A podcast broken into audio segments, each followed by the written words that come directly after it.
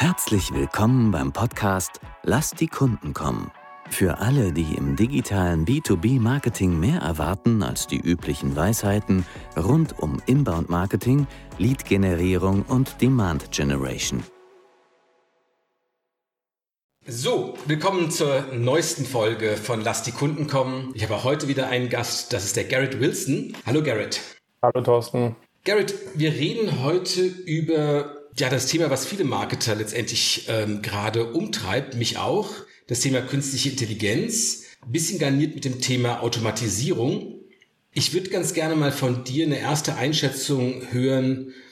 Ja, was kommt da auf uns zu für uns als Marketer in Bezug auf künstliche Intelligenz? Ja, super, super spannende Zeiten auf jeden Fall, vor allem für Marketer, glaube ich. Ich würde fast noch eher sagen, was ist da schon auf euch zugekommen? Äh, aus meiner Erfahrung äh, von den Gesprächen, die ich mit vielen Marketern führe, es gibt schon einige am Markt da, die schon sehr viel Mehrwert aus der Technologie für sich rausholen. Aus meiner Perspektive sind all die, die jetzt noch nicht auf den Zug aufgesprungen sind, nutzen halt einfach nicht, was schon da ist. Also man, man hat jetzt schon das Potenzial, wirklich sehr, sehr viel damit zu machen, auch sehr viel Mehrwert zu schaffen mit KI-Technologie. Ähm, deswegen, ich glaube tatsächlich aus, aus meiner Sicht, der, der Zug ist schon angekommen. Und jetzt geht es eher darum, einer der Ersten zu sein, der das klug bei sich im, im Business und in den richtigen Prozessen integriert. Genau, aber es wird natürlich noch viel, viel mehr kommen in Zukunft. Da sind auch spannende, spannende Dinge am Horizont. Also wenn ich das mal so für uns mal so ein bisschen reflektieren möchte, dann gibt es auf der einen Seite so kleine AI-Tools, mit denen wir arbeiten, mit denen wir auch ein bisschen rumspielen. Ähm, das dann wäre zum Beispiel eins, mit dem wir nachher dann den Podcast schneiden, der hilft uns, um uns ein paar Schritte zu ersparen und eine bessere Qualität hinzubekommen. Oder wir haben ein Tool, mit dem wir Videos schneiden, also so gute Momente aus Videos äh, identifizieren lassen und rausschneiden lassen. Das ist alles schön, das sind alles Tools, aber ich glaube, spannend wird es in dem Moment, wo es um ganze Prozesse geht. Und da ist es so, naja, wir haben auch ein bisschen rumgespielt mit äh, ChatGPT. Die Ergebnisse sind durchwachsen.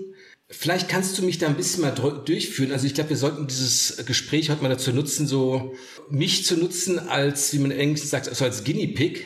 Also als Versuchskaninchen, ich stelle dir ein paar mittelmäßig intelligente Fragen und du versuchst mich dazu durchzuleiten. Also wo sollten, also was, warum sind die Ergebnisse, die die meisten Leute, glaube ich, bekommen, wenn sie mal so mit ChatGPT versuchen, erste Texte zu schreiben, warum sind die so durchwachsenmäßig? Yes, finde ich super. Ich, ich will noch mal ganz kurz einen Schritt zurückgehen zu dem, was du gerade gesagt hast, aber ich gehe auch gleich noch auf deine Frage ein. Und zwar, ich, ich sehe auch einen riesigen Unterschied aus dem, was ich jetzt mal in Anführungszeichen so Spielereien nennen würde. Da gibt es ganz viele so jetzt Tools und so Gimmicks irgendwie und hey, du kannst jetzt verschiedene Symbole in KI-generierten Bildern verstecken, das ist gerade ein Riesenhype und hey, ich kann auf einmal alles in eine andere Sprache übersetzen. Aber das ist viel davon sind einfach nur Gimmicks. Ne? Die, die sehen cool aus für eine Woche und dann benutzt sie keiner mehr. Genau wie diese KI-Avatare, diese Profilbilder, die mal für eine Woche jeder genutzt hat. Aber das macht keinen wirklichen Unterschied. Ne? Im, Im Business, in den Workflows, in den Prozessen, das schafft keine Effizienz. Aus meiner Sicht, womit jeder anfangen sollte, ist eine wirklich gründliche Use-Case-Erhebung. Also quasi mal mit einem Experten durch alle Workflows durchgehen und gucken, hey, wo sind richtige Potenziale? Das ist nämlich auch eine Kunst, das ist auch was, was ich für Kunden vor allem im Mittelstand mache, ist halt die richtigen High-Value-Use-Cases zu identifizieren, die, wo wirklich ein Hebel ist, wo man wirklich mit der Technologie, wie du schon gesagt hast, einen ganzen Workflow automatisieren kannst. Ne? Da spezialisiere ich mich aufs Copywriting aktuell, da gehen wir nachher bestimmt auch nochmal rein. Also das ist für mich das, was ich jedem empfehle. Erstmal, wie gesagt, eine gründliche Use-Case-Erhebung und dann zu deiner Frage, warum haben da viele so mittel, mittelmäßigen Output? Es ist halt leider so, dass die meisten, muss man einfach so sagen, keine Ahnung vom, vom Thema Prompt Engineering haben. Jeder hat irgendwie das Gefühl, hey, klar, ich habe schon mal was eingegeben in ChatGPT, ich weiß ja, wie das geht. Aber das ist halt einfach nicht so. Ne? Aus meiner Erfahrung, das, was ich sehe, womit die Leute da experimentieren oder vor allem auch, gibt es einen Haufen super schlechter, äh, so 1000 besten ChatGPT-Prompts, E-Books aber diese Prompts, die können halt nichts. Ne? Da kommt im Endeffekt auch nur, nur was Halbgares bei rum. Und das ist das, was ich so schade finde, ist, dass nur weil man es mal probiert hat, denken dann viele, ich habe da schon das Maximum rausgeholt. Wirklich, wirklich gute, professionelle Prompts zu entwickeln, die in einer produktiven Umgebung, also in einem tatsächlichen Workflow, regelmäßig eingesetzt werden können, ist ein Projekt. Also wenn ich für meine Kunden Prompts entwickle, dann dauert so ein Prompt bestimmt ein, zwei, manchmal auch drei Wochen. Da sind mehrere Iterationszyklen drin, wo wir quasi durch Testen und Feedback den Prompt überarbeiten, damit am Ende was wirklich Gutes rauskommt. Und wie ich das mache, kann ich auch gerne noch ein bisschen mehr davon erzählen, aber ich glaube, die Perspektive, die ich jetzt am Anfang so ein bisschen öffnen will, ist, das Feld ist sehr, sehr viel tiefer, als die meisten, glaube ich, realisieren. Ja, das kann ich mir gut vorstellen. Also ich sag mal, wir haben ein Projekt versucht, weil bisher waren die Ergebnisse mittelmäßig, mhm. also eigentlich waren sie schlecht. Wir haben folgendes Szenario versucht, Interviews wie dieses hier mit AI zu verschriften, funktioniert soweit, aber dann hinzugehen und für die Webseite eine Zusammenfassung schreiben zu lassen, da wird es sehr, sehr fehlerhaft. Da kommen Informationen rein, die hat keiner der beiden Gesprächspartner gesagt. Da kommen Fehler rein, also Sachen, die einfach inhaltlich auch falsch sind. Und selbst wenn wir dann der KI gesagt haben, halte dich an das gesprochene Wort, erfinde mhm. nichts dazu, etc., ist es trotzdem so, dass sie sozusagen, ich nenne es mal abschweift, ja, mhm. in oder, oder, oder Grenzen überschreitet, die wir natürlich nicht überschritten haben wollen. Ja. Ähm, vielleicht hast du da ein, zwei Hinweise, wo wir, wir haben bisher irgendwie nicht dran gedacht haben. Auch da erstmal, ich, ich zoome gerne nochmal so ein kleines Stückchen raus. Das ist halt auch wieder das Thema Anwendungsfälle. Ne? Das ist jetzt quasi ein anderer Anwendungsfall als Copy zu generieren oder als ähm, Ad Creatives oder was weiß ich. Deswegen ist dieses Thema Anwendungsfallerhebung so wichtig, weil KI in ihrer aktuellen Form hat verschiedene Stärken. Was du gerade, den Anwendungsfall, den du gerade aufzeigst, da erwarten wir von der KI, dass sie quasi in dem neuronalen Netzwerk, also unter der Haube, selber eine, eine, logische Schlussfolgerung findet, was jetzt die interessantesten Fetzen aus diesem Text waren. Das heißt quasi, in dem Schritt, was wir ausverlagern, in deinem Anwendungsfall, ist der Reasoning Step. Bei solchen Anwendungsfällen bin ich immer ein bisschen skeptisch. Also ich habe auch mehrere Agenturen, die sagen mir, hey, schreib mir einen Prompt, der für mich folgenden Text analysiert und eine Bewertung abgibt. Wenn wir logische menschliche Denkprozesse und Expertenwissen versuchen an die KI abzugeben, das ist nicht die Hauptstärke von der KI. Was ich super gerne mache als Anwendungsfall ist halt Copywriting, weil Copywriting ist ein anderer Schritt. Da geht es darum, einen Input, also Informationen, die wir reingeben in den Prompt, in einer ganz in einem ganz bestimmten Format mit ganz bestimmten stilistischen Merkmalen auszugeben. Für mich ist Copywriting gerade so der heilige Gral, also einer der besten Use Cases für, für dieses Thema. Um jetzt aber dir auch nochmal ein paar Tipps zu geben, zumindest bei so einem Anwendungsfall, wenn du quasi längere Transkripte zusammenfassen willst, kommt natürlich erstmal darauf an, welches Modell benutzen wir. Ne? Also mit GPT-4 wirst du das aktuell nicht machen können, weil wahrscheinlich das Transkript zu lang ist. Es sei denn, du nutzt die programmatische Version mit 16 oder 32.000 Tokens Context Window, aber da habt nicht mal ich Zugriff drauf. Das würde mich wundern, wenn du das hast. Wahrscheinlich nutzt du GPT 3.5, also noch die Vorversion, weil die ein größeres Context Window hat. Und GPT 3.5 ist nochmal ein deutliches Level tiefer als GPT 4, was diese logischen Schlussfolgerungsschritte angeht. Eine Alternative dazu wäre Claude 2 zu testen. Claude von dem Unternehmen Anthropic. Äh, die sitzen in, den, äh, in Großbritannien, wenn ich mich da nicht irre. Die haben einen Context-Window von 100.000 Tokens. Also da kannst du ganze Bücher reinladen. Und die können auch, zumindest aus meiner Erfahrung, ziemlich gut mit längeren Context-Windows umgehen. Ich denke jetzt aber auch, wie gesagt, bei so einem Anwendungsfall, dann geht es ein bisschen in die Nischen rein, in die, äh, in die subtilen Bereiche. Wie genau muss diese Information sein? Und dann halt, ja, um sowas wie Halluzinationen vorzubeugen, also dass sie sich irgendeinen Schluss einfallen lässt. Da kann man dann wieder die Parameter mit dem Prompt ein bisschen glatter noch ziehen, ne? dass man da ganz, ganz klare Vorgaben gibt, äh, was in dem Output am Ende drin sein darf und was halt nicht. Also vielleicht kannst du da nochmal drauf eingehen, weil ganz ehrlich, so ich als unbedarfter Anwender denke natürlich, einen Text zusammenfassen kann jetzt nicht irgendwie der heilige Gral sein. Ja, da reden zwei Leute über ja, ein Fachthema, aber jetzt nicht äh, super, super tief, nicht super, super wissenschaftlich etc. Mhm. Das müsste ja eigentlich überschaubar komplex sein. Das ist so meine naive Vorstellung. Aber offensichtlich ist es das nicht. Also das Thema Reasoning, was du gerade gesagt hast, vielleicht kannst du da noch mal was dazu sagen. Also warum funktioniert das nicht so gut? Und wo ist so der Fehlschluss, den ich mache, wenn ich denke, einen Text zusammenfassen kann, ich meine, das lernt man in der, weiß ich nicht, fünften Klasse oder sowas, ja. Das kann ja nicht so dramatisch komplex sein.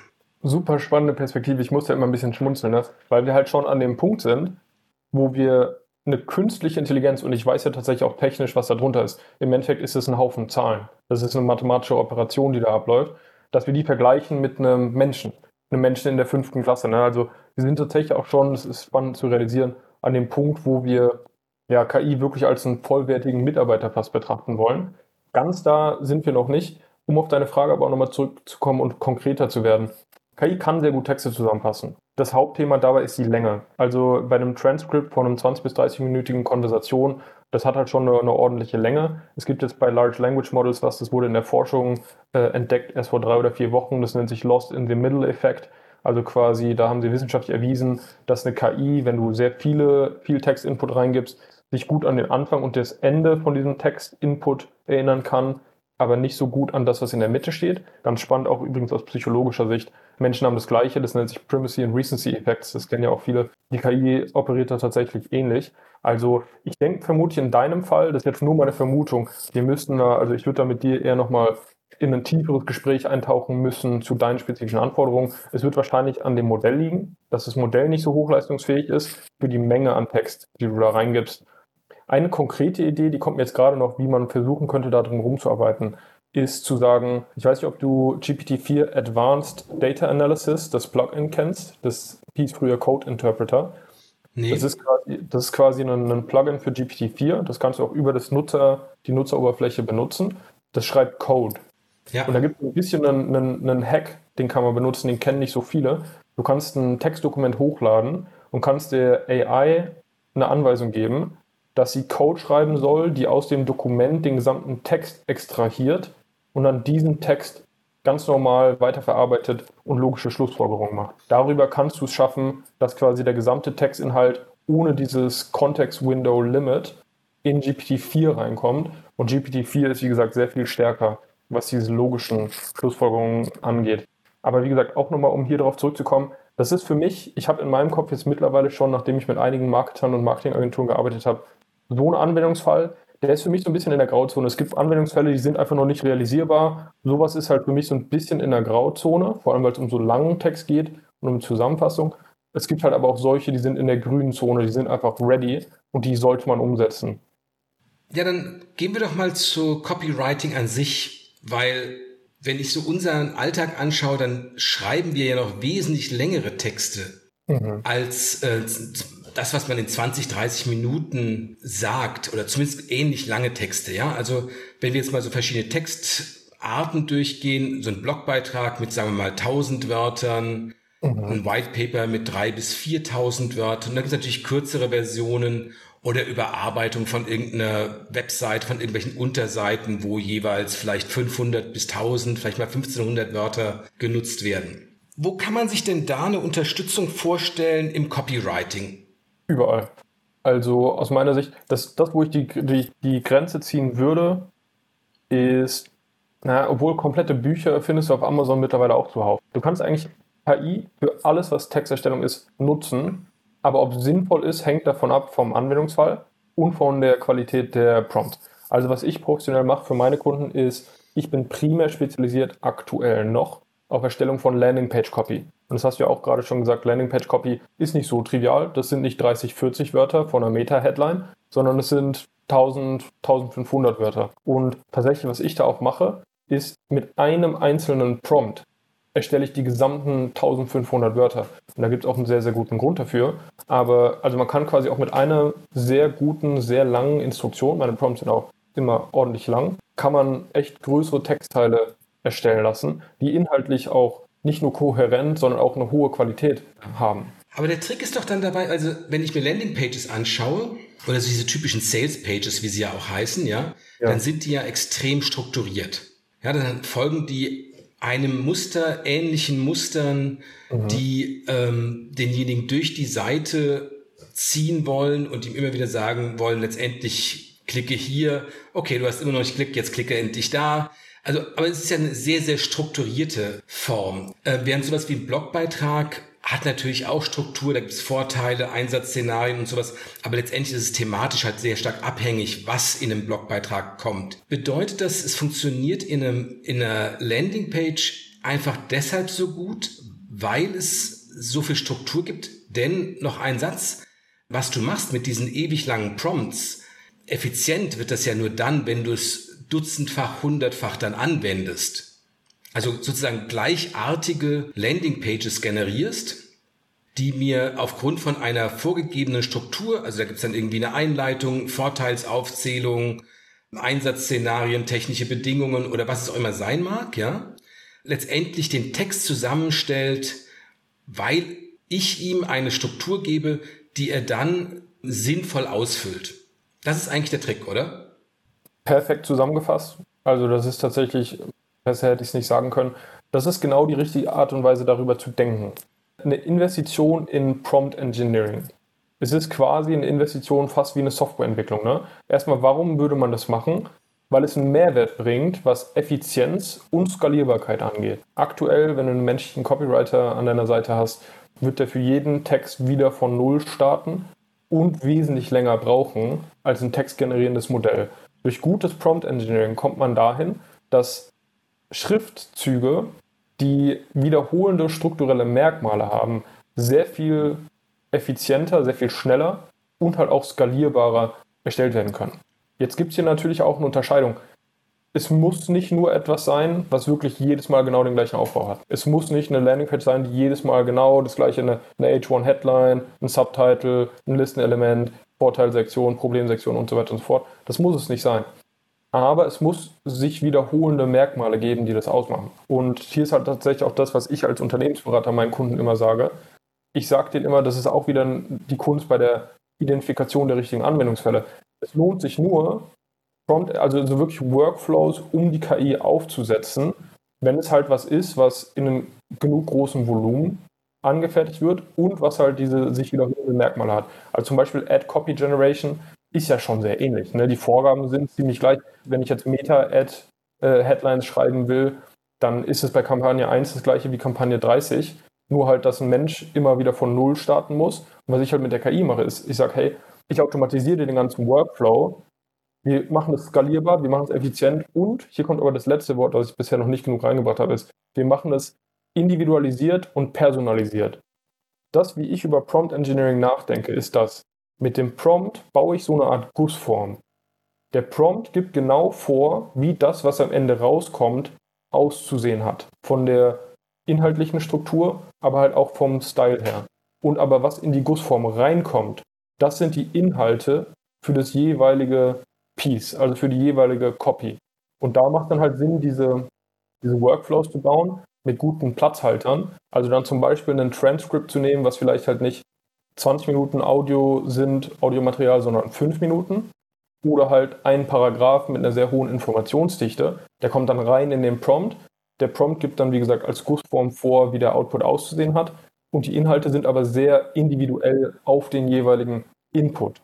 Und das ist halt das, was es skalierbar macht ich glaube, es ist letztendlich so, wenn man sich mit solchen Sachen wie Informationsarchitekturen auseinandergesetzt hat oder was es so gibt mit diesem Schema-Modell, als Web-Auszeichnungssprache heißt es, glaube ich, wenn man sich letztendlich damit beschäftigt hat, wie man Inhalte strukturiert und benennt, dann hat man schon ganz gute Voraussetzungen, um Prompt Engineering zu verstehen. Würde ich, würde ich so unterstreichen im Sinne von, ich, ich habe einen Background in, ich war früher Data Scientist und auch mal Software Engineer. Also ich habe diese, diese Art und Weise zu denken gelernt und ich merke, das ist jetzt gerade ein riesiger Vorteil, weil ganz viele Leute, die in das Feld reinkommen, die haben das halt nicht. Aber ich sage halt so, für ein Unternehmen, um die, die Technologie zu nutzen, ist jetzt natürlich gebeißt durch meine Perspektive, aber wenn ihr das nicht habt in-house, dann verlagert es aus. Also zum Beispiel, ich habe jetzt Kunden, die haben das nicht, die holen mich dann dazu. Ich mache am Anfang immer eine Erhebung. Ich gehe in ein Experteninterview rein, vielleicht auch zwei oder drei, wenn es komplexer ist. Ich hole mir die ganzen Informationen vom menschlichen Experten rein. Das kann jemand sein, der sehr, sehr kreativ ist und überhaupt nicht strukturiert denkt. Ich nehme diese ganzen Merkmale, die ich von diesem Experten bekomme, und arbeite sie dann ein in eine Struktur. Und die Struktur, die ist dann halt auch noch gefärbt durch diese ganzen Techniken, die es gibt beim Prompt Engineering. Aber so kommt es dann quasi zusammen mit der Domänenexpertise vom kreativen Experten und mit meiner Expertise, Expertise als technischem Experten. Und dann kann man einen guten Prompt erstellen. Ich glaube, es gibt ja auch eine Reihe von Vorarbeiten letztendlich, zum Beispiel aus der Psychologie mit irgendwelchem Neuromarketing und im Storytelling. Das ist ja alles sehr, sehr strukturiert, wie Texte aufgebaut sind, wie Argumentationen aufgebaut werden, um gut zu wirken. Und wenn man das im Hinterkopf hat, zusätzlich plus irgendwie es gewohnt ist, strukturiert, strukturell zu denken, dann hat man wahrscheinlich schon eine gute Grundvoraussetzung. Ganz abgesehen davon, dass es trotzdem noch zwei Wochen dauert. Ja, aber das ist, das finde ich so, so fantastisch. Ne? Also du benennst genau die richtigen Punkte. Das sind, diese ganzen Informationen sind verfügbar. Aber das ist halt das, was die meisten nicht machen, wenn sie ChatGPT nutzen. Die geben das nicht mit rein, sondern die nehmen halt, die nehmen ChatGPT wie es ist, ich sag mal so das generische Base-Modell und erwarten, dass es dann irgendwie sowas in der Richtung rausbringt, was halt direkt schon die richtige Marketingpsychologie mit einbezogen hat und die Heroes Journey, den Aufbau davon, aber hat halt nicht. Aber das ist halt das, wo die, wo die Prompts der Hebel sind. Ist, wenn man wirklich gut und in der Tiefe ausarbeiten kann, wie das aussehen soll, was die Merkmale sind. Und das ist dann halt auch das, was ich so fantastisch finde. Die Unterschiede im, in der Qualität im Output. Wenn ich einen Prompt von einem Paragraphen reingebe oder halt einen richtig entwickelten Prompt, der dann halt auch mal selber 1500 oder 2000 Wörter lang ist, ist halt Tag und Nacht. Ja, ich kann mir das gut vorstellen, wobei ich nochmal darauf hinauskommen wollte. Du hast auch gesagt, es geht bisschen zu einem Buch. Also ich wurde gerade eingeladen zu so einer Beta für eine AI, mit der man ein Buch schreiben kann. Die kostet dann gleich 3000 Dollar. Insofern habe ich es mal gelassen. Aber ich schreibe gerade ein Buch. Da ist genau so, wie du sagst. Also es gibt bei, beim, beim Bücherschreiben ja so diese, man nennt die Plotter und es gibt die anderen, deren Namen ich vergessen habe, aber das sind letztendlich die, die einfach losschreiben.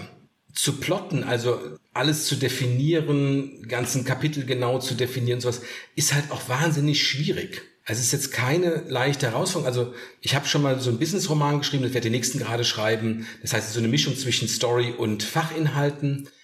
Und das heißt, es gibt die Hero's Journey auch. Und wenn man da dran sitzt und dann sagt, okay, man macht, man macht, man macht, dann merkt man plötzlich so, oh, ich brauche noch ein Kapitel, ich habe diesen Aspekt vergessen und so weiter. Das ist ja nicht fertig an dieser Stelle, ja, sondern ja. man versucht ja, ich sag einfach mal zwei, dreihundert Seiten Text zu strukturieren.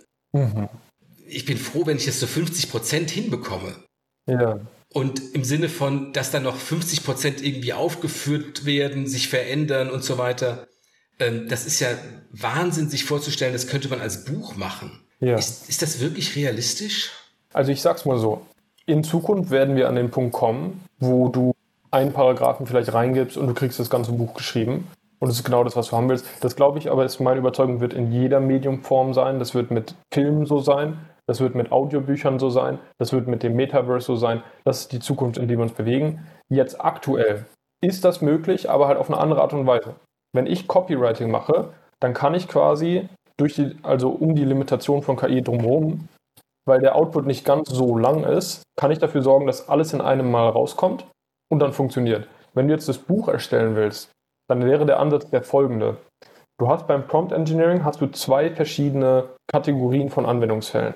Das eine sind kreative Anwendungsfälle, das andere sind produktive Anwendungsfälle. Copywriting ist ein produktiver Anwendungsfall, weil da geht es darum, einen ganz bestimmten Output mit einer ganz bestimmten Struktur und Inhalt und Style zu erstellen. Kreative Anwendungsfälle sind die, wo die KI mehr dein Sparringspartner ist. Das heißt, in deinem Fall, was ich dann empfehlen würde, die sind nicht da, wo du mit einem guten Prompt ein ganzes Buch schreiben wirst. Du musst wahrscheinlich dann in dem Fall darauf übergehen, dass du im Chat erstmal mit der KI als Sparringspartner eine wirklich gute Struktur für das Buch ausarbeitest und dann für die einzelnen Sektionen, also die Struktur, die du dann mit der KI gebaut hast, kürzere Abschnitte erstellen lässt. Und auch da würde es dann Sinn machen, eine Art von Template-Prompt zu haben, die halt genau vorgibt, wie der Stil sein soll, wie der Ton sein soll, wie das Format sein soll, wie die Struktur sein soll und halt Input für den jeweiligen Inhalt.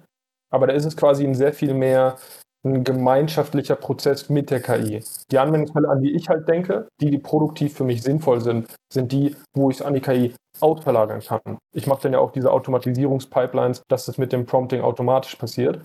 Weil da ist dann halt ein größerer Hebel, da kann man es an die KI quasi abgeben. Da musst du das Endresultat nochmal überwacht werden. Also über Automatisierung reden wir nochmal ein anderes Mal, glaube ich, weil KI ist, wieder, ist, ist als Thema einfach zu groß, schon alleine. Ja. Aber das machen wir irgendwann nochmal demnächst.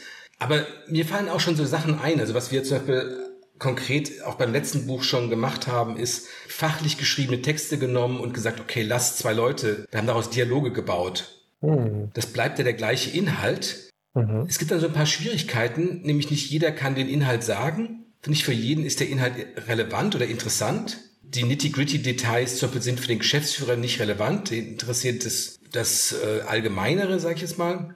Mhm. Damit muss man spielen. Aber ich probiere das mal aus, ob ich es hinbekomme, dass die KI mir aus meinem Fachtext einen Dialog macht. Spannend. Also auf jeden Fall ein spannender Ansatz. Zumindest von dem, wie es sich jetzt anhört, darüber, wie du darüber redest. Du hast ja schon mal, du, du denkst ja auch schon sehr strukturiert, ne? Das heißt quasi, jetzt würde es nur noch darum gehen, diese Struktur mit der KI glatt zu ziehen für die gesamte Länge des Buches und dann halt in diesen iterativen gemeinsamen Prozess zu gehen, wo die KI einzelne Dinge halt für dich erstellt. Was ich ganz, ganz wichtig noch dazu sagen will an der Stelle, weil es jetzt für deinen Anwendungsfall gilt, aber auch für die, die ich automatisiere für meine Kunden. Was ich ganz häufig sehe, ist, dass Leute es so machen, dass sie, wenn sie Inhalt erstellen wollen, dass sie im Chatfenster mit der KI reden und dann über Zeit versuchen, einen Inhalt zu erstellen. Würde ich von abraten. Das kann funktionieren, aber hier ist nämlich was, was passiert. Wenn ich einen ersten Prompt reingebe, der erste Output, der von der KI kommt, der ist sehr, sehr genau orientiert an dem Input von meinem Prompt. Aber je tiefer ich gehe in dem Chat, umso mehr vergisst die KI, was die ursprünglichen Anweisungen waren. Das heißt, wenn du weiter runter gehst im Chat, irgendwann kommt der Punkt, wo die KI komplett abweicht. Ich sehe es immer so, die Möglichkeit, also es gibt eine, eine Bandbreite von Resultaten, die die KI rausliefern wird, fast so in der Größe von einem Trichter. Und die ist am Anfang sehr breit, weil KI ist nicht logisch, logisch deduktiv. Das ist nicht, wenn A reinkommt, kommt B raus, sondern es ist probabilistisch es ist wahrscheinlich. Es ist eine ganze Bandbreite von Möglichkeiten. Durch einen richtig guten Prompt für einen produktiven Anwendungsfall mache ich diesen Trichter sehr, sehr schmal. Also ich richte die KI genau in die Richtung, wo ich sie haben will. Und dann kann ich es einsetzen in einem produktiven Umfeld, zum Beispiel im Copywriting. Aber wenn ich da weiter runtergehe im Chat, dann wird über Zeit dieser Trichter wieder größer. Das heißt, dann steigt wieder die Bandbreite an Möglichkeiten, von dem was rauskommen kann. Deswegen ist mein Ziel, für einen automatisierten Workflow einen Prompt zu haben, der den gesamten Output in einem Ding erstellt. Einfach um der Gefahr vorzubeugen, dass die KI dann wieder inhaltlich abweicht, dass wieder diese Halluzinationen dazukommen, dass sie quasi sich nicht mehr auf den Kontext und den Input bezieht, den ich am Anfang mit reingegeben habe. Das ist nur so ein Tipp an der Seite. Also auch wenn du das Buch schreibst, kann halt sein, dass wenn du beim, beim 300. bei der 300. Eingabe bist, dass die KI schon wieder komplett vergessen hat, worum es am Anfang von deinem Buch ging. Ja, wobei ich finde, bei kürzeren Formaten, wie sowas wie Überschriften oder Tweets oder ähnlichem, da funktioniert das ganz gut. Da kann man sagen, gib mir zehn Überschriften, dann sagt man ihm, also Version 2, 3 und 7 fand ich gut, gib mir zehn weitere. Ja. In so einem iterativen Verfahren finde ich, das funktioniert gut, da bekommt man immer bessere Ergebnisse. Man muss aber auch zurückmelden, was man gut findet. Mhm. Und dann werden die immer knackiger oder sie werden auch genauer ja. Weil halt verschiedene Varianten aus verschiedenen Sätzen letztendlich kombiniert werden. Also an der Stelle finde ich dieses iterative Hin- und Herspielen ehrlich gesagt produktiv. Hm. Aber ich kann es verstehen, dass wenn man große Sachen machen will, äh, große Texte oder größere Texte, sagen wir es mal so, ja. ähm, dass man da an genau dieses Problem auftaucht, was du sagst. Genau. Und, also das ist tatsächlich so. Und was ich dann halt auch noch empfehlen würde in so einem Anwendungsfall, wie du ihn gerade gesagt hast, das ist dann schon wieder diese analytische Perspektive und das Strukturieren. Ne? Wenn man das zwei, dreimal gemacht hat, diese Chats mal durchzuschauen, in welche Richtung habe ich die KI da eigentlich mit jeder Rückfrage gelenkt, dann die Gemeinsamkeiten rausfinden und die alle in einen guten Base-Prompt einarbeiten. Häufig wissen ja auch Menschen gar nicht, worauf sie genau aus sind. Und dann schreiben sie und merken halt, das gefällt mir und das gefällt mir nicht so und mach mal das und gib mir mal ein paar Variationen. Aber da sind ja so Gemeinsamkeiten drunter in diesen Präferenzen. Und wenn man die gut strukturieren kann, kann man die wieder in einen geilen Prompt einarbeiten. Und dann, also meine Vision dann, weil ich halt auch immer auf Skalierbarkeit für meine Kunden raus will, wäre halt quasi einen Prompt zu haben, der direkt 70 bis 80 Prozent von der Qualität da ist, wo du hin willst, dadurch, dass wir diese ganzen Präferenzen eingearbeitet haben in einen Prompt. Und dann ist es halt aber sowieso wie halt immer, das erste, das erste Resultat ist nie perfekt von der KI, dann sind es halt zwei, drei, vier. Aber wir kommen mit dem richtig guten Base Prompt halt schon sehr, sehr gut in die richtige Richtung. Aber wenn wir jetzt dann den Base Prompt anschauen für sowas wie Überschriften, dann würde man zum Beispiel sagen, äh, also jetzt über übertragenen Sinne, ich mag gerne Verben in der Überschrift, keine Wörter auf Ungheit und Kite, nicht keine Wörter länger als neun Buchstaben. Sowas würde man im Prinzip definieren und daraus folgt dann eine gute Auswahl an Überschriften. So kann ich mir das ungefähr vorstellen. Genau, meine Grundregel ist immer, je spezifischer du bist im Prompt, desto besser. Es gibt dann natürlich so verschiedene Segmente, die man abdecken sollte. Zum Beispiel eins, das wir jetzt gerade so nebenbei angeschnitten hast, ist Style Guidance, halt quasi so stilistische Präferenzen mit reinzugeben. Dann gibt es aber auch noch diese Instruktionen, die ganz klare Voran, vor, äh, Vorgaben mitgeben. Zum Beispiel, ich glaube, eine, ich glaube, eine Meta-Ad darf nicht länger als, oder ein Google-Ad darf nicht länger als 30 Zeichen sein oder sowas.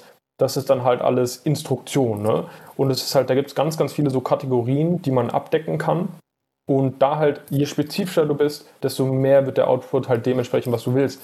Halt aber auch wieder mit dem Trade-off, wenn du tatsächlich auf die Kreativität hinaus willst, über halt eine reine Selektion davon, kannst du auch die Parameter wieder ein bisschen, also ein bisschen weniger spezifisch sein, um mehr Spielraum zu geben. Das hängt halt immer, das ist sehr individuell tatsächlich vom Kunden und vom Anwendungsfall, weil meine Kunden, ich mache mit jedem Kunden eine neue Erhebung, weil jeder hat auch andere Präferenzen an die Copy. Also jede Webdesign-Agentur, mit der ich spreche, hat große oder kleine Unterschiede daran, wie sie diese Landingpage strukturiert haben wollen, wie die Copy sein soll am Ende, wie der Ton sein soll, abhängig von ihrer Zielgruppe und deren Zielkunden. Also da gibt es sehr viel Variabilität. Ja, super. Ich glaube, wir könnten stundenlang weiterreden und äh, ich würde noch stundenlang mehr lernen, aber das machen wir ein ja. anderes Mal. Ich würde mal sagen, Gerrit, vielen, vielen lieben Dank für diese Einblicke und ich glaube, man konnte schon das eine oder andere mitnehmen, beziehungsweise neu motiviert werden, es nochmal zu versuchen oder vielleicht auch nicht ganz so, ja, so ganz so blind und hemdsärmlich zu probieren, sondern mehr nachzudenken, was ja irgendwie ja. niemals schadet. Vielen lieben Dank, Gerrit, und für alle Hörer geht's nächste Woche wieder weiter mit Lass die Kunden kommen. Danke, Gerrit. Bis bald. Bis dann, Thorsten. Ciao. Schön, dass Sie heute eingeschaltet haben bei Lass die Kunden kommen. Sollte Ihnen der Podcast gefallen, freuen wir uns über eine 5-Sterne-Bewertung. Dies hilft anderen, diesen Podcast auch zu finden. Wenn Sie Fragen, Anregungen oder Themenvorschläge haben, kontaktieren Sie uns gerne über www.chainrelations.de. Chain Relations in einem Wort. Sie können sich direkt mit Thorsten Hermann auf LinkedIn vernetzen, ihm folgen und dort an spannenden Diskussionen mit ihm teilnehmen. Thorsten schreibt man ohne H und Hermann mit zwei R und zwei N. Jetzt sagen wir Tschüss, auf Wiedersehen und bis zum nächsten Mal.